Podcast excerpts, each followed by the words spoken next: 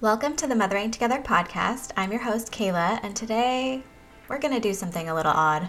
Together, we're going to tackle one load of laundry folding while we also learn three strategies to change the way we think about time. We get it. Being a mom is hard. You need support through the amazing moments and the heartbreaking moments. Together, we'll find balance in the heavy role of mothering. We'll reconnect with the parts of ourselves that we've lost along the way. And we'll build a community that we can lean on. So, one more time, let us just say welcome, welcome, welcome to Mothering Together.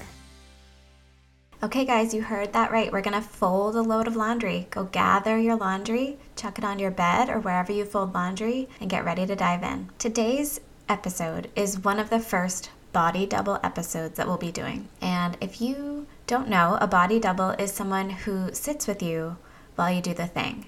I'm not sure why, but for whatever reason, having someone sit with you while you get the thing done is a great way for you to stay on task and to not get too distracted by other things. Before we dive in on our topic today, time blindness, I want you to think about the laundry you're about to do. Get everything you need, and we're going to visualize it together. If you've never visualized, visualizing is when you picture in your mind what you're about to do as vividly as possible. Picture yourself pouring your laundry onto your folding space. Hopefully, that folding space is clear. Sorting your laundry into types and then folding each type one at a time. Think about do I have to fold this or is this something that can sit wrinkled and it wouldn't even matter? I'm thinking pajamas. Nobody sees them.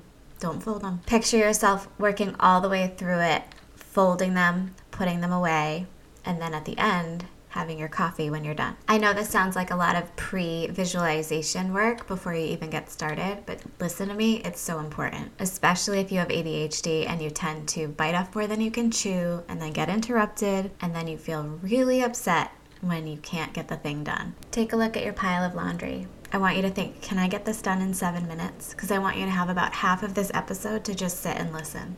If your answer is no, I can't get it done in that time, then make it smaller.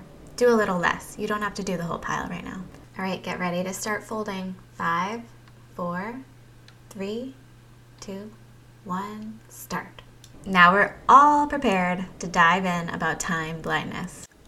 So, back before I got married, I used to be the person who showed up to things five, ten minutes late. It wasn't that I was trying to be late to everything, I just tended to be late to everything. But then I met my husband, Bill, and ever since, he has kept me on track, and we show up to most things on time. Even still, the joke became that if I had to go somewhere without Bill, well, we were going to be late. A few months ago, I discovered the solution to my constant lateness, and I'm going to share it with you.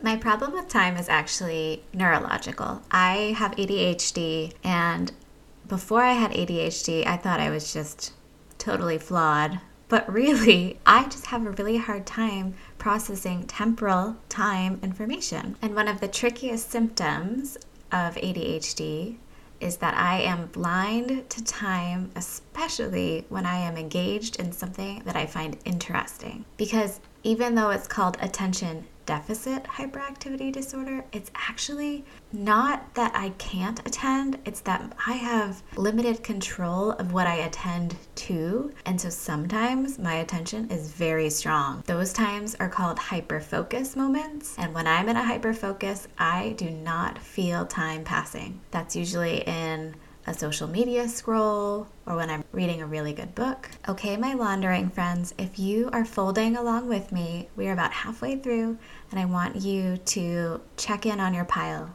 Does it seem doable to get it done?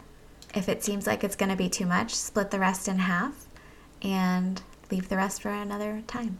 So, today I'm going to share the three things that I've learned that have helped me to become more timely and to stop my family from making the joke that I only show up on time when I'm with my husband, and if I'm without him, then you can expect me to be late. The first thing, and I've said this a lot, is to make the invisible time visible. And when you look at a digital clock, and you see the digit changing, you don't really see the passage of time. But when you look at an analog clock, you can watch the minute hand move, you can watch the second hand, seconds hand move, and you can really see in increments of five how an hour passes. So that's why my first step for you would be to change the way you look at time in your home or at work, wherever you are, from digital to analog in whatever way that looks like. When I made the shift from digital to analog a couple of years ago, that looked like going to Target and buying the cheapest analog clocks that they had. At the time, they were like seven bucks. And I put one in every room of our house or in within eyesight in every room of our house. I also bought myself a really cute analog watch. Right now I use a Fitbit, so I have a watch face that is analog, not digital. I know it might sound sort of silly to just say switch the way you look at time and that will change your ability to get places on time, but for me this was absolutely a simple switch that made a huge difference. Next, we're going to talk about how you put events into your calendar on your phone. So, the obvious way to put things into your calendar when someone says, Hey, do you want to meet me at 2 o'clock at this place? is to put the event in your phone with a title for the event name and then 2 o'clock and maybe even the location if you don't think you can remember where it is. But if you have a hard time getting places on time, I think you should try it my way. So when I put something in my phone, I do put it in as the actual time, but then later that night or when I do my weekly review, I will go through and look up or think about how long it takes me to get to that place, and I adjust the start time of my event in my phone to match the time that I have to leave my home instead of the start time of the event. If you have a shared calendar with your partner and they don't think the same way or wouldn't appreciate having their events switched, then you could always use a separate calendar that is only for you to remind you about the times you have to leave. All right, my laundry friends, if you are still folding laundry, you should be wrapping up. As we wrap up our laundry, I want you to think about finishing strong. So make sure that you put all of your laundry away where it actually goes. Put your basket that you keep it in where it belongs and go to your washer and either start a new load or leave it open so it can air out and not get musty.